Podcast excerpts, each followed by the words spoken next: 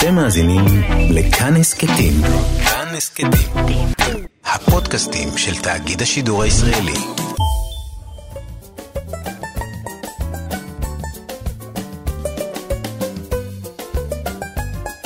הבוקר נדבר גם על אה, מחקר שמצביע על אה, סגולותיו של ויטמין D במניעת הידבקות ואשפוז אצל מבוגרים. וגם נדבר על אה, גידול קנאביס בחווה משפחתית, ונספר לכם למה דווקא העובדים הפנסיונרים שם נחשבים לעובדים היותר טובים. וכרגיל את כל אלה אנחנו נלווה עם אה, מוסיקה ישראלית אה, ותיקה, עם השירים היפים של ראשית מוסיקת הפופ הישראלי. בצוות התוכנית הבוקר עוזרי ההפקה ברצ'פט וקשת מאירוביץ', חן עוזי טכנאית השידור, אני איציק יושע איתכם עד 12.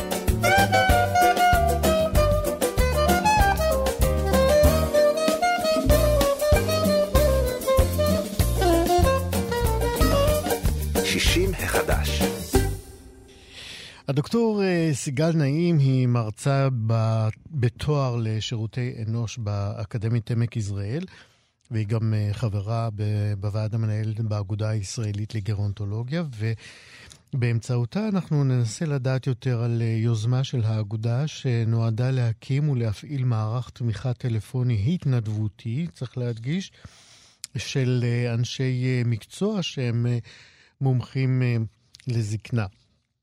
המיזם הזה, נספר לכם, נולד וקם לטובת הקשישים שהקורונה החמירה בעצם את השקיפות אה, של בדידותם, ואפילו הובילה למקרי אה, קצה קשים. כן, היו גם כאלה. Uh, המערך הזה, נספר לכם, הוא פעל כבר במהלך החודשים מרץ עד יוני האחרונים. וכעת הוא חוזר לפעול לאחר שעלו אותות מצוקה מהשטח והם חייבו אה, את המשך אה, פעילותו. שלום לדוקטור סיגל נעים. בוקר טוב, שלום. מה שלומך? אה, בסדר, בסדר. טוב, בואי נראה, בואי נראה אם תרגישי כך בסוף השיחה. אני צוחק. ספרי לנו, מה, מה, מה הביא אתכם בעצם בחודש מרץ לפתוח את המרכז הזה? עוד מעט נתאר אותו, מה יש בו. אמ, בוא נקרא לזה מיזם בתור התחלה. אמ, מיזם. בדיוק. התחושה הייתה ש... והיא עדיין, היא לא השתנתה.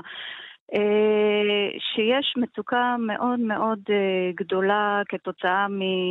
קודם כל מהמצב המאוד אה, מוזר והלא מוכר שכל האוכלוסייה נקלעה אליו, אבל גם מה...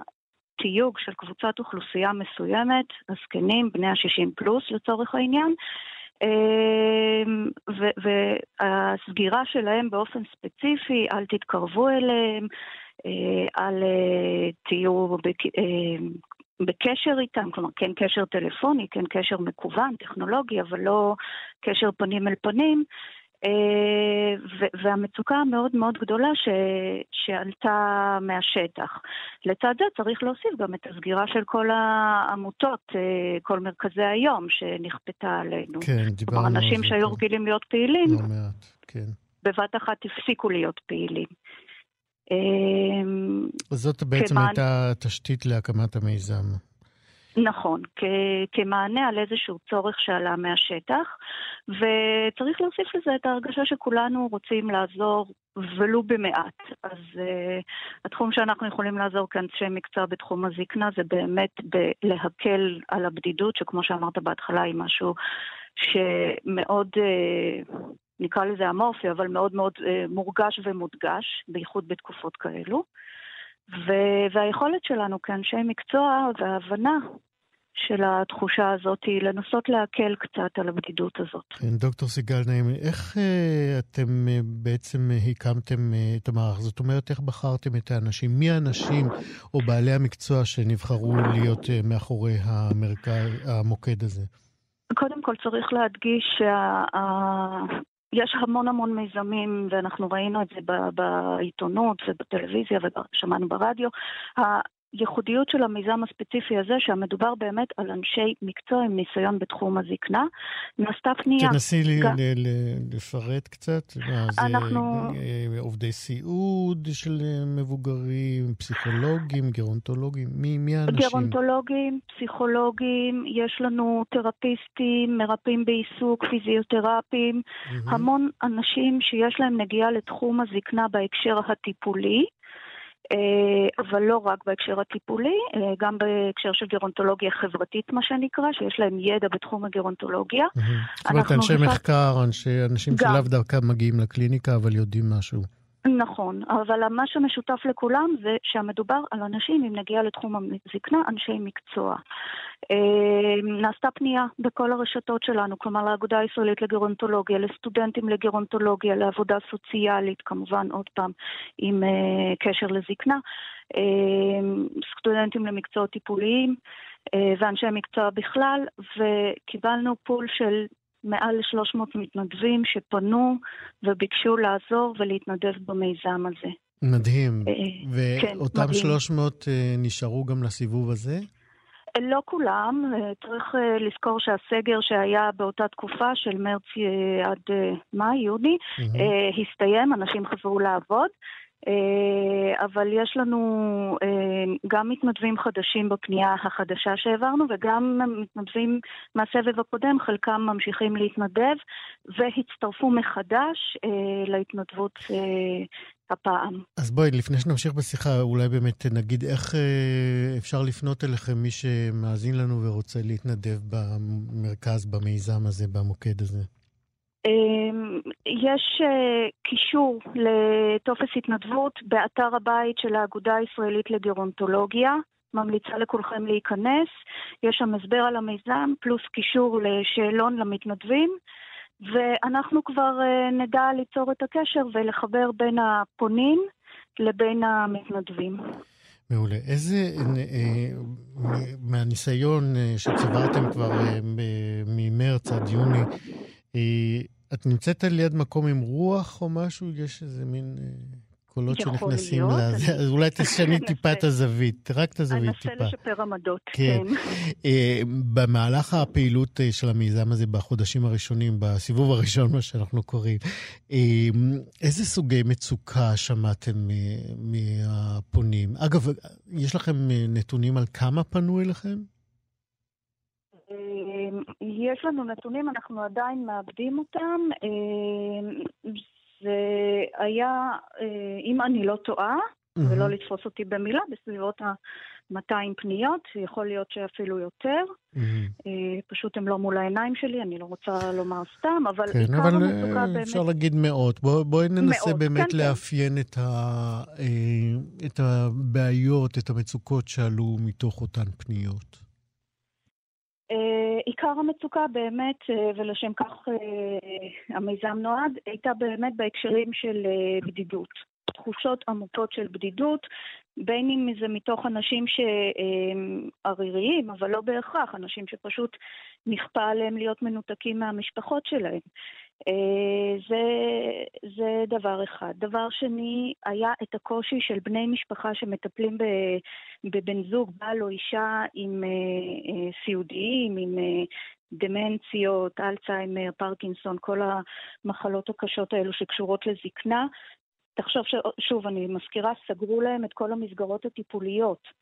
אמ, ופתאום כל העומס הטיפולי שגם ככה נופל עליהם ביום-יום, עכשיו הועצם, לא היו להם אנשי מקצוע שהם יכלו להיתמך בהם. אה, הם יושבים סגורים 24-7 בבית עם אותו בן אדם שצריך לטפל בו, אה, וזה קושי לא פשוט שהיה צריך להתמודד איתו. ושוב, אני אחזור ואדגיש שלנו היה את היתרון של אנשים שיש להם התמחות בתחום, ככה שיכולנו לשדך.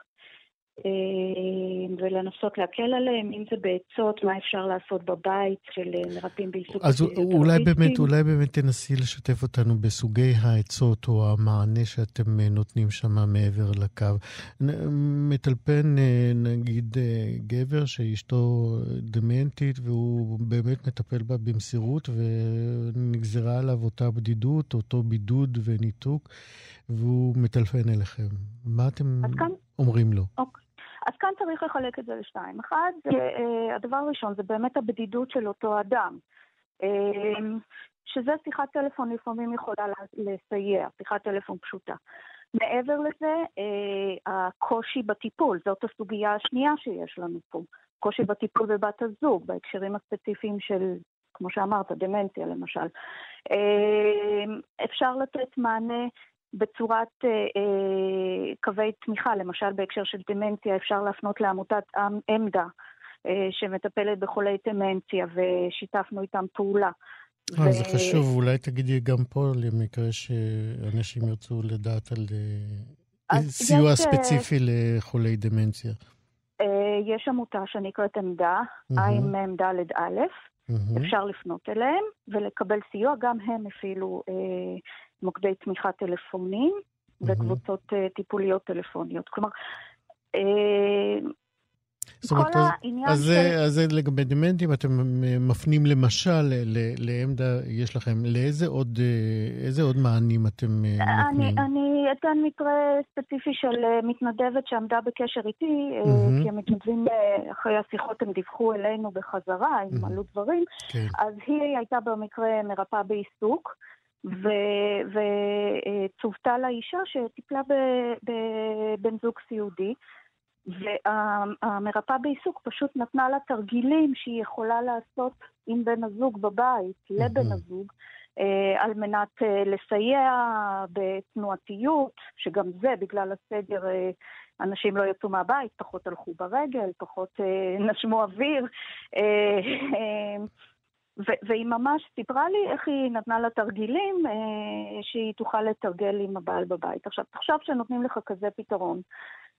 זה מקל, זה עוזר, זה גם מעבר לזה שיש ספק. מי ששומע, אז יש גם אה, איזשהו פתרון מקצועי של מישהו שיודע על מה הוא מדבר. אה, כן, אתם uh, עושים איזושהי עבודת uh, עיבוד של כל uh, סוגי הפניות כדי ללמוד איך להיערך לבאות? זאת אומרת, כן, יש איזה. סוג של מישוב, גם של המטפלים וגם שלהם אליכם? כן, קודם כל אנחנו מבקשים מכל אחד מהמטפלים שאנחנו מצוותים לו פונה או פונה, אה, לחזור אלינו ולדווח לנו אה, האם נוצר קשר. כמובן שאנחנו עושים איזושהי בקרה אה, משלנו. לא מחכים לטלפונים של המתנדבים, ומה עלה אה, אם יש צורך בהמשך טיפול, אה, כלומר אנחנו מפנים אה, במקרים של הפניה לרווחה או דברים כאלו, או האם הטיפול הסתיים. מעבר לזה, כלקח מההפעלה הראשונה של המיזם, למדנו שאנחנו צריכים לבקש ממי שמפנים אלינו את האנשים מהעמותות, ספציפיקציות יותר מדויקות, כלומר האם צריך התאמה בשפה, אה, האם יש איזושהי בעיה ספציפית, ככה שאנחנו נוכל עכשיו בסבב השני של ההפעלה של המיזם אה, לצוות יותר טוב את המתנדבים ולהתאים אותם בצורה הרבה יותר טובה אה, לפונים אלינו. זה אומר שאתם עכשיו למשל ערוכים עם מתנדבים בשפות רווחות בישראל, אמהרית, רוסית, ערבית? אמהרית קצת פחות, ערבית, רוסית, יש לנו צרפתית, ספרדית, זה היה גם לפני כן. Mm-hmm. רק שלפני כן אה, פחות הושם דגש עם כל הלחץ וכל ה... מה שקרה מסביב לסגר ו- ולהיערכות, אה, פחות הושם דגש על הספציפיקציות האלו, והיום אנחנו כבר יודעים הרבה יותר לבקש ולשאול האם צריך להתאים משהו מיוחד. כן. יש אה, בעלי תפקידים, בעלי מקצוע שחסרים לכם אה, במיזם הזה? כרגע לא נתקלנו במחסור או בחוסר, נהפוך הוא, היו לנו מקרים ש... אנשים של, שהיו overqualified, כלומר עם הכשרה הרבה יותר ממה שהיינו צריכים, ולכן הם לא קיבלו לצערנו הפניות, אבל כאמור אנחנו שמחים לכל אחד ואחד מהמתנדבים ש, שמתנדבים למיזם הזה. איך באמת אה, הגעתם להבנה שצריך לפתוח שוב את המיזם הזה? מה, ריבוי פניות חריג, יוצא דופן, גדול אה, יותר ממה שהיו ב- לפני חודש מרץ האחרון? שתי, שני דברים במקביל אה, שקרו. קודם mm-hmm. כל, כולנו רואים אה, את העלייה במספר המקרים.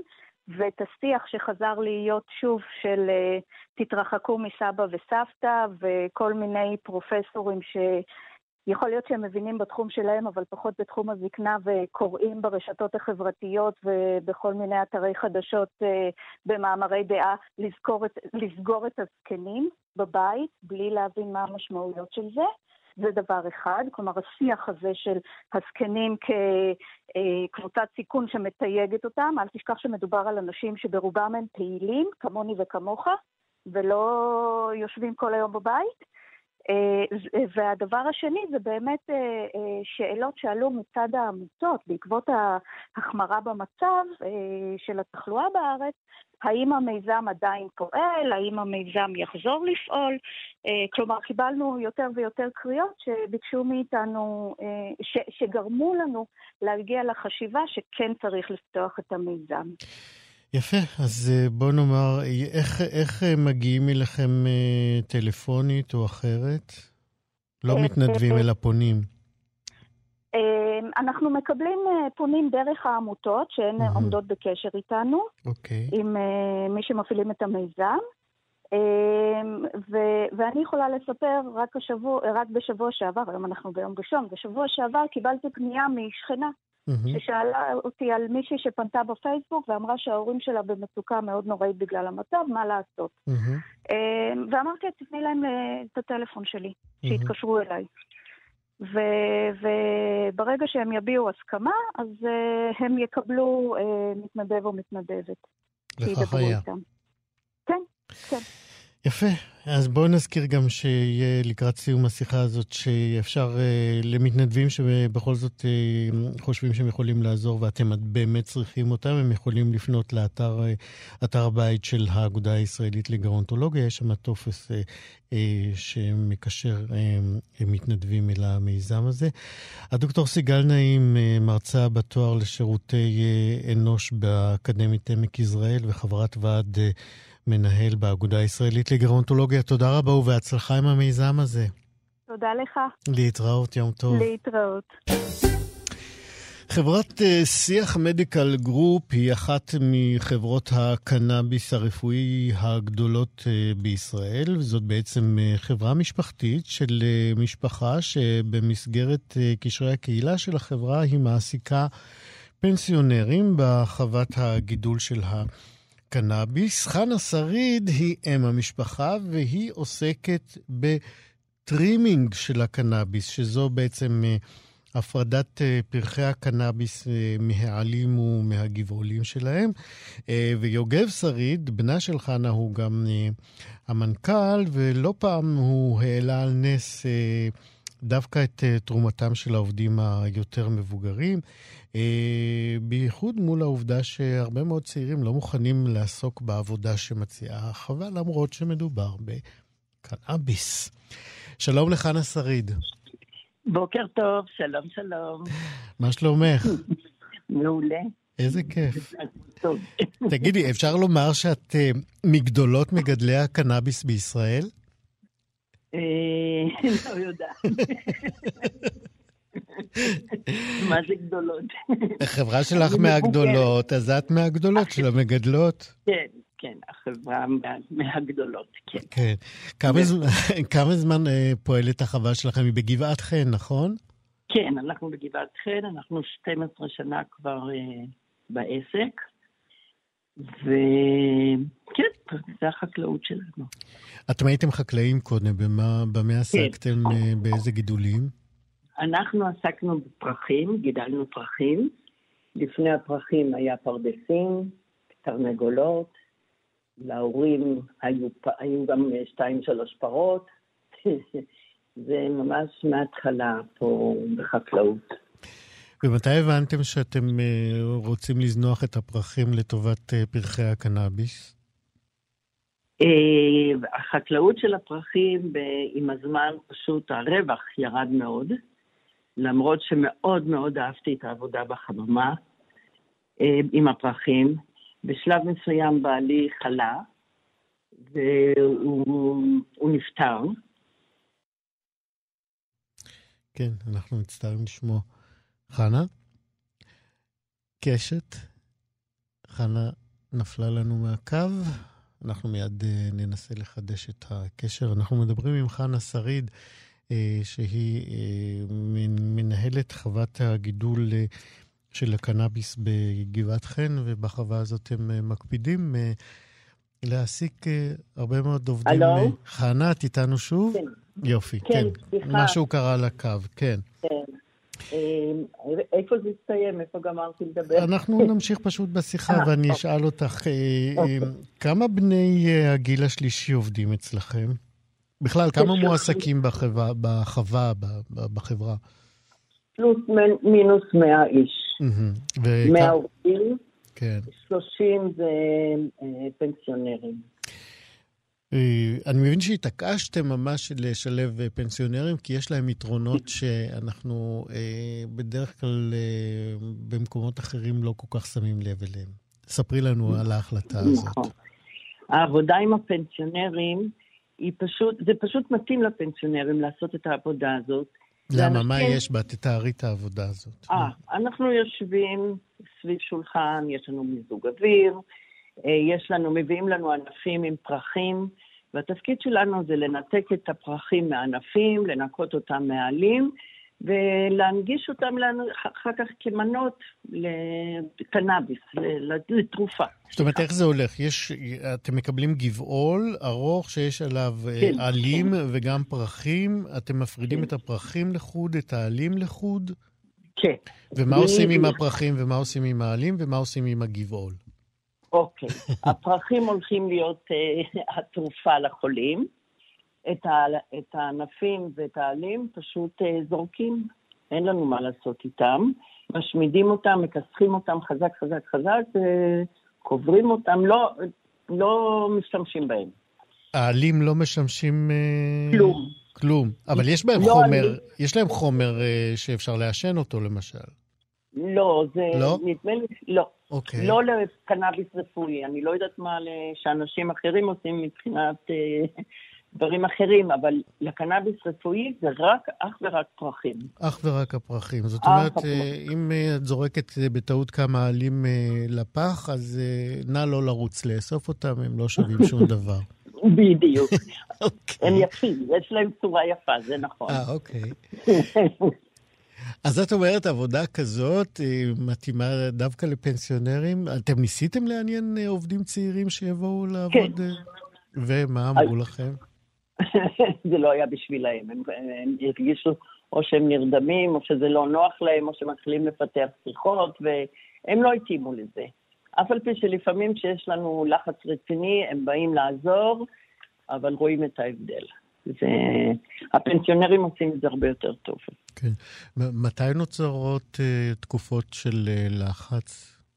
זה ש- עניין של, לא, זה עניין של גלים של שתילה, תלוי איך שותלים את הפרחים, זה גלים של קטיף. מהמם, זה, אה, הצעירים עובדים בחממות. מהמם.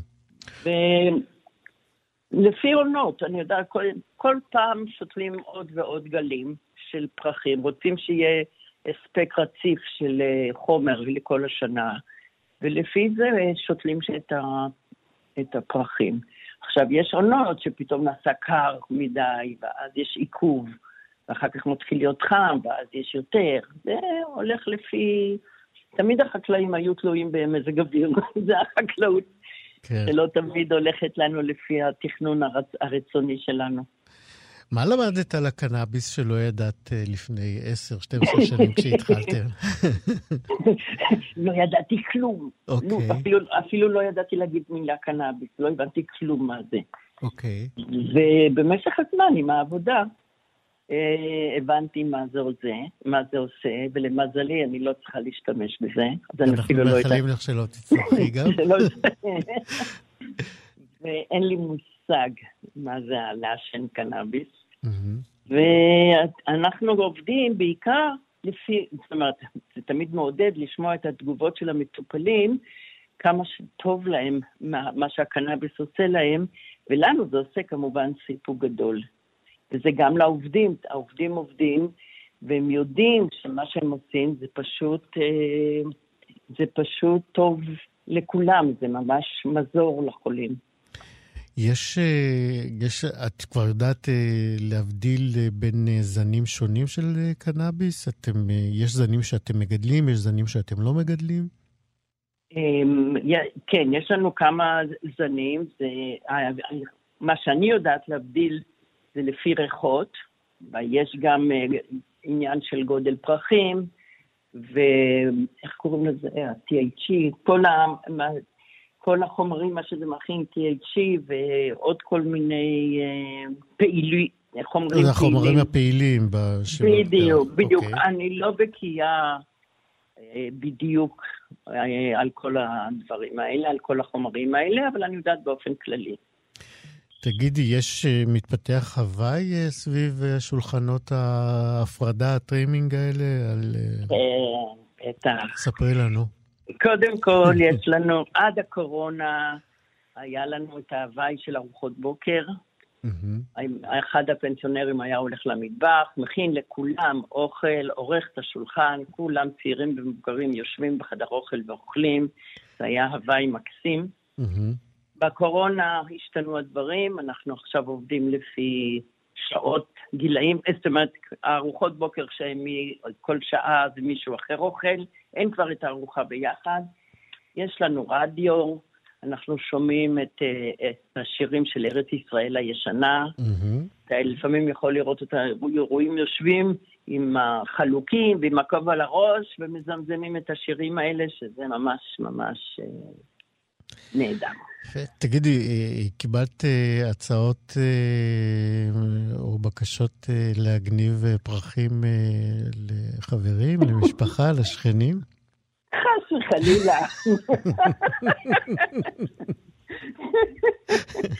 אני, אני בכלל, אנחנו בכלל לא מתעסקים עם העניין הזה של שיווק או דברים כאלה.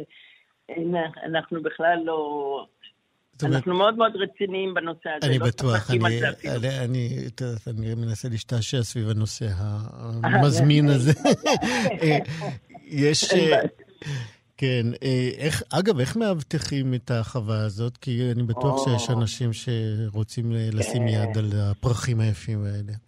בטח. יש לנו שמירה אה, 24 שעות, כל יום, כל לילה, כולל יום כיפור, כולל הכל. מהמם, לפעמים, והשומר הוא כמובן חמוש, מהמם. וזה די, ויש מצלמות סביב החמ- החממה. אנחנו מאוד מאוד ממוגנים, מאוד מאוד. יש לנו תא כניסה, יש אזעקה, יש אה, את כל האפשרויות שלא יהיו לנו אורחים לא רצויים. יפה. גם, גם אפילו אם שוטר מגיע ללא תיאום, ללא טלפון, הוא לא נשאר יכול הוא לא להיכנס. נכנס. לא, לא. חנה שריד מחברת אה, שיח מדיקל גרופ, אה, ממגדלות, אה, מגדולות מגדלות הקנאביס בישראל. אנחנו מאחלים לך שיהיה לך כיף כמו שזה נשמע. תודה, תודה, תודה. להתראות, יום טוב. תודה רבה. ביי ביי. 60 החדש. עכשיו אנחנו לעוד אה, מחקר שאולי אה, יכול אה, לנסוך קצת אופטימיות בתמונת הפתרונות שאנחנו מחפשים לקורונה. מחקר ישראלי חדש שמעלה שוויטמין D, ויטמין D, כן? D כמו דינה, עשוי לצמצם את, סיכון, את הסיכון להידבקות בקורונה וגם לצמצם את הסיכונים לאשפוז בעקבות ה... הידבקות. המחקר הזה הוא פרי שיתוף פעולה בין קופת חולים לאומית שירותי בריאות ואוניברסיטת בר אילן, וכדי לדעת איך הגיעו לממצאים האלה, ביקשנו לדבר עם מי שלמד את המחקר ומכיר אותו. הוא דוקטור מיכאל ויינפס, שהוא רופא סוכרת ומומחה לרפואת משפחה וגם הרבליסט קליני. שלום, דוקטור ויינפס. שלום, בוקר טוב. בסדר גמור. תגיד, איך בכלל יודעים לבדוק אה, את הוויטמין הזה, או שזה מתגלה ככה באקראי מניתוח של אה, נתונים של אה, חולים או נדבקים? כן, בדיקת ויטמין D היא היום בדיקת דם אה, רגילה, שבודקים גם אה, בקופות חולים. זאת אומרת, בכל בדיקת דם בודקים גם את רמת ויטמין ה-D בדם שלי? אם הרופא שלך מבקש שיבדקו. אה, הרופא צריך לבקש כן, במיוחד, זה לא נכון. בדיקה רוטינית, זה לא דיפולט. האמת היא שכל הפנייה של בדיקת דם שיוצאת מרופא, זה מה שהרופא כתב שהוא רוצה שיבדקו. אין דבר כזה באמת בדיקת דם כללית במובן של כללי. הרופא אמור לתפור את זה לפי הצרכים והחליפה והמחלות והתדירות של המטופל שמולו. אז, אוקיי, למה, אז... אז למה שמישהו יבקש אה, לבדוק את רמת ויטמין D? לא, בהחלט ישנם הרבה מאוד מצבים ברפואה שאנחנו מעוניינים לדעת מה מצב ויטמין D של המטופלים שלנו, כי אנחנו יודעים שיש קשר בין ויטמין D להרבה מאוד אה, תחלואה. במיוחד הכי ידוע ומוכר זה התחלואה אה, שקשורה לעצם ולאוסטאופורוזיס, הוויטמין D חשוב לספיגת הסידן. Mm-hmm. אבל היום אנחנו יודעים שיש קולטנים ביותר ויותר איברים שלא חשבנו לפני כמה שנים שהם קשורים לוויטמין D, ואחד מהם זה אה, קשורה למערכת החיסון. אנחנו יודעים שיש קשר היום בין מערכת החיסון לבין רמות תקינות של ויטמין D, ולמדנו את זה עוד מהשפעת עוד לפני הקורונה, שתיסוף של ויטמין D מפחית ב-20% תחלואה משפעת, ומפחית ב-70% תחלואה משפעת במי שבדמו אה, יש ערכים נמוכים של ויטמין אה, D. ולכן טבעי שגם בעניין הקורונה חוקרים בודקים כל מיני פרמטרים ומנסים להבין האם יש פרמטר שאתה יכול לומר שהוא שונה בין אנשים שחלו ולא חלו, או בין אנשים שחלו קשה לבין אנשים שעברו את המחלה בצורה קלה, וכן מצאו שוויטמין D הוא אחד מהפרמטרים שהם שונים בין אנשים שחולים קשים לבין אנשים שהתחלואה קלה עבורם. הפרמטר הכי ידוע זה גיל. אנחנו יודעים שאנשים עם גיל יותר מבוגר יש להם יותר סיכון לתמותה ולתחלואה קשה. אבל גם, גם ויטמין D נמצא כאחד אה, מהם, ואפשר לבוא ולומר, אוקיי, זה, זה, זה קורלטיבי, זה לאו דווקא סיבתי. אם אנשים יותר מבוגרים חולים יותר, ואנשים יותר מבוגרים יש להם באופן טבעי רמות נמוכות של ויטמין D, אז ודאי שמצאנו את זה. אז קודם כל צריך להבדיל, יש מחקרים קליניים, שזה המחקרים היותר נחשבים, שאתה נותן לבן אדם פלצבו, לבן אדם תרופה, ואתה בודק מה ההבדל בין הקבוצות, וזה מה שנקרא מחקר עולם אמיתי, מחקר איסוף נתונים, כך שאי אפשר בערבון אי אפשר ממש אה, להסיק מזה מסקנה, אבל כן, אה, אני אפתיע אה, את המאזינים, הסיקו מסקנות ממחקרים דומים, ויצאו הנחיות של איגוד רפואת הילדים, איגוד האנדוקרינולוגיה, איגוד התזונאים והתזונאיות, לתסס נכון להיום את כל האוכלוסייה בוויטמין D. כולל המבוגרים, לא רק הילדים. במיוחד, לא, אמרתי איגוד רפואת הילדים, אבל גם, גם איגוד האנדוקרינולוגים, שזה רפואה מבוגרים, במיוחד המבוגרים. אה, אה, יותר מזה, במבוגרים יש הנחיה לתסף בוויטמין D גם לפני שהתחילה קורונה. אנחנו יודעים שהרמות של ויטמין D נמוכות יותר בקרב מבוגרים, ודווקא הם צריכים אותו יותר לבריאות העצמות. אז אולי באמת אנחנו אומרים כל כך הרבה פעמים ויטמין D, אנחנו בוא נזכיר רק אה, אה, למה הוא טוב ואיפה הוא נמצא. אז הוא בעצם היום, הוא ויטמין שהוא מיוחד, כי הוא בעצם מתנהג קצת כמו הורמון, ואנחנו יודעים שחשיפה לשמש גם מעכתבת את. הייצור שלו. דווקא בתזונה זה לא ויטמין שאני יכול לומר לבן אדם, אם תאכל כך וכך תעלה את הרמות של ויטמין D, בניגוד לדוגמה לאולי אבץ ומגנזיום. הוא נמצא גם במאכלים מן החי, בדגים שמנים, במוצרי חלב שמנים, קצת בפטריות. אה, היום אה, חברות החלב גם מאשרות את החלב בוויטמין D, זו גם המלצה של משרד הבריאות בעקבות כל המבצעים הללו.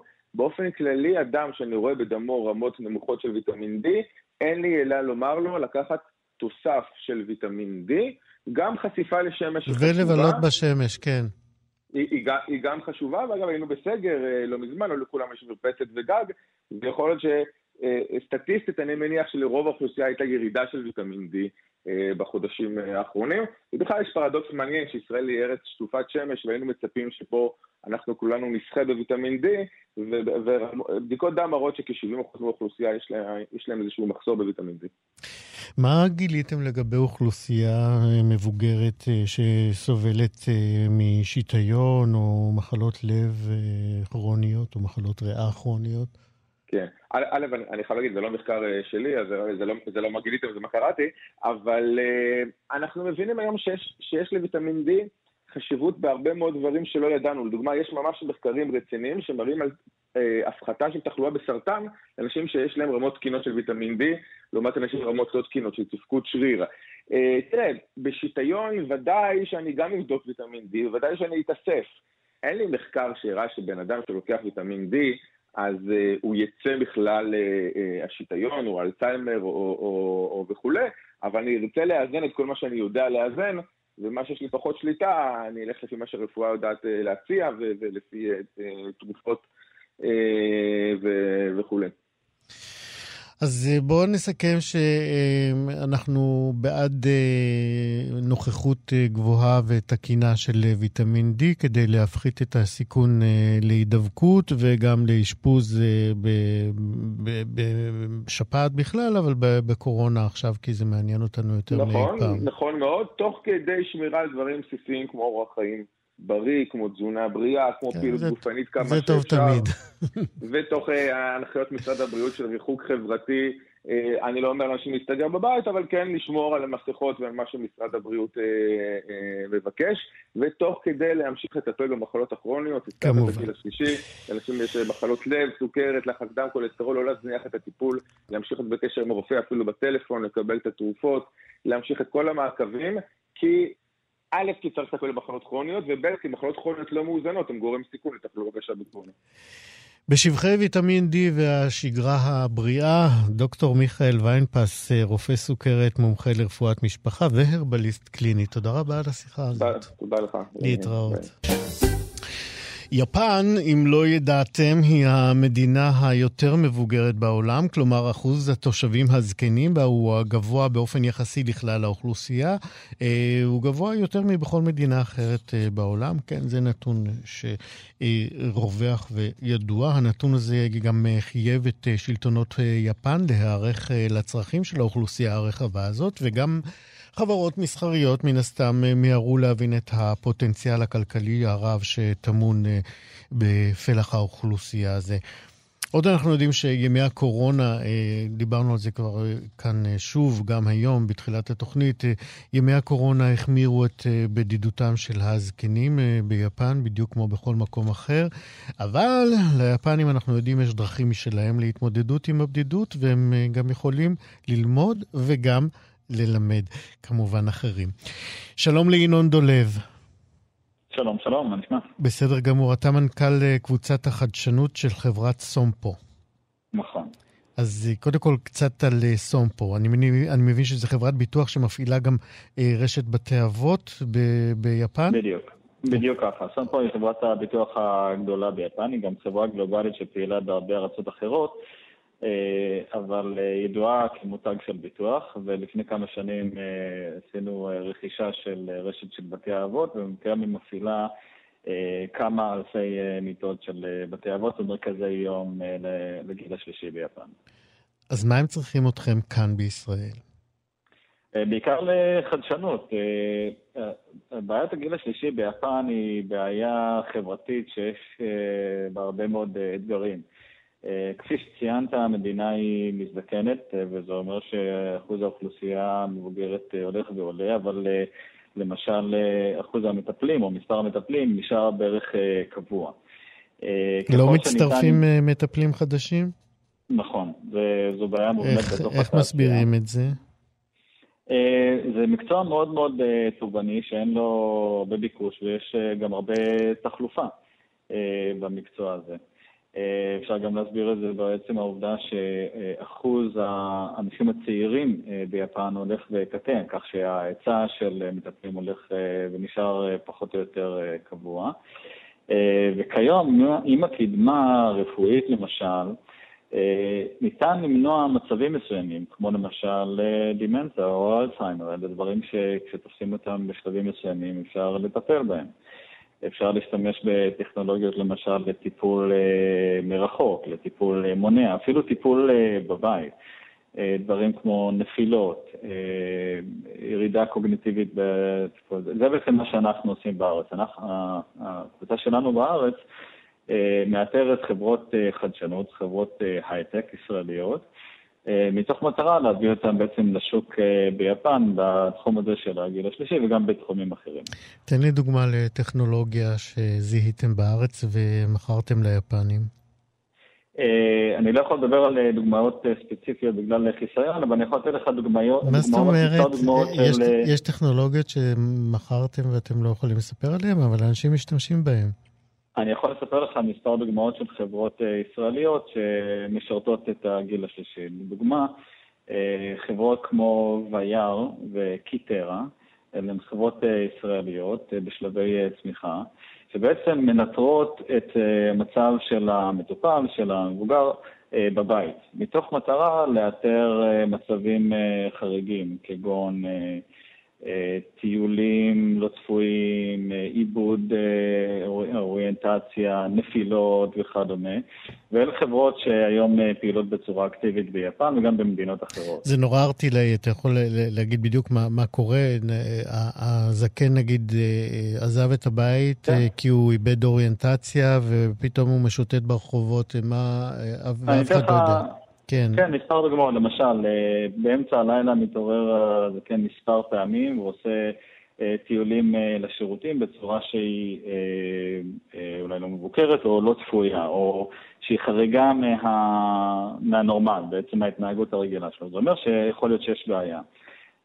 אם הזקן למשל הלך למקום מסוים, נגיד לסלון, או באמצע הלילה, קם מהמיטה, אבל לא חזר. זו אינדיקציה שיכול להיות שמשהו אה, קרה. קרה משהו, כן. כן.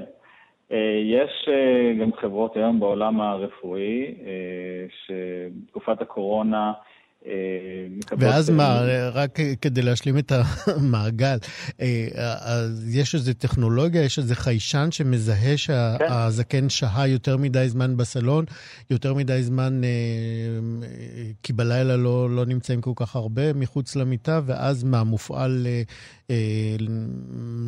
כפתור מצוקה? איך זה הולך? האמת היא שנעשה בצורה הרבה יותר אוטומטית. יש מערכת של חיישנים שנמצאת בבית, ולומדת את ההתנהגות הנורמלית של אותו אה, מבוגר. אה, ובמידה ויש חריגה, היא מדווחת אה, למוקד. להתריע. למוקד או לבן משפחה, אה, איך שרוצים אה, להגדיר את זה, לקרוב. אה, כן, דיברנו אה, על... כן, שצריך. כן, דיברנו על, על הפגת הבדידות שהפכה באמת אה, לא רק ל, ל, למצוקה ומועקה, אלא גם לגורם סיכון ממש אה, לגבי תוחלת החיים אה, של מבוגרים. נכון. איך אתם מנסים לעזור ליפנים שיעזרו לקשישים שלהם וגם אולי גם אצלנו? אז uh, היום, במיוחד בתקופת הקורונה, זה תופס משנה תוקף. כי בעצם כשהזקן נמצא לבד בבית בלי יכולת uh, להתחבר לאנשים ולפגוש אנשים, זה עוד יותר uh, מחמיר. אז החוכמה היא בעצם לשמר איזושהי מציאות uh, רגילה, בעצם שגרה, uh, כמו למשל פעילות uh, גופנית ופעילות uh, שכלית ואינטראקציות uh, חברתיות כדי למנוע הידרדרות, רק מרחוק. אה, למשל, הזקנים אה, ביפן הם מאוד מאוד אקטיביים בצורה, מבחינת הספורט אה, והפעילות היומיומית. וצריך לשמר את זה. אז אנחנו בעצם משתמשים בכל מיני פלטפורמות טכנולוגיות שמאפשרות לעשות את זה מרחוק. בעצם הנחיה של פעילות אקטיבית של אימוני ספורט, בני עשר דקות, רבע שעה, רק במרחוק. אה, וגם עוקבים אחרי ההתקדמות שלהם. יפה. אינטראקציות חברתיות. כן. זה עוד דבר שאפשר לעשות היום. ו... בקצרה, כי אנחנו ממש לקראת כן. סיום. אה, יש כאן הזדמנות, יש כאן הזדמנות אה, לחברות ישראליות, גם בתחום הרפואי וגם בתחומים אחרים שמתמקדים בגיל שלישי, להיכנס להם לשוק, כי השוק ביפן היום מחפש פתרונות שנותנים מענה לאותם זקנים. כן. ינון דולב, אה, מנכ"ל קבוצת החדשנות של חברת סומפו היפנית, תודה רבה ובהצלחה. תודה רבה. להתראות. זהו, עד כאן אה, שישי מחדש אה, ליום ראשון, אחרינו מה שכרוך עם אה, מאיה סלע ויובל אביבי. תודה רבה לצוות ברצ'פט וקשת מאירוביץ' שעזרו בהפקה. חן עוז הייתה טכנאית השידור, אני איציק יושע אהיה איתכם גם מחר, כאן ב-11. להתראות.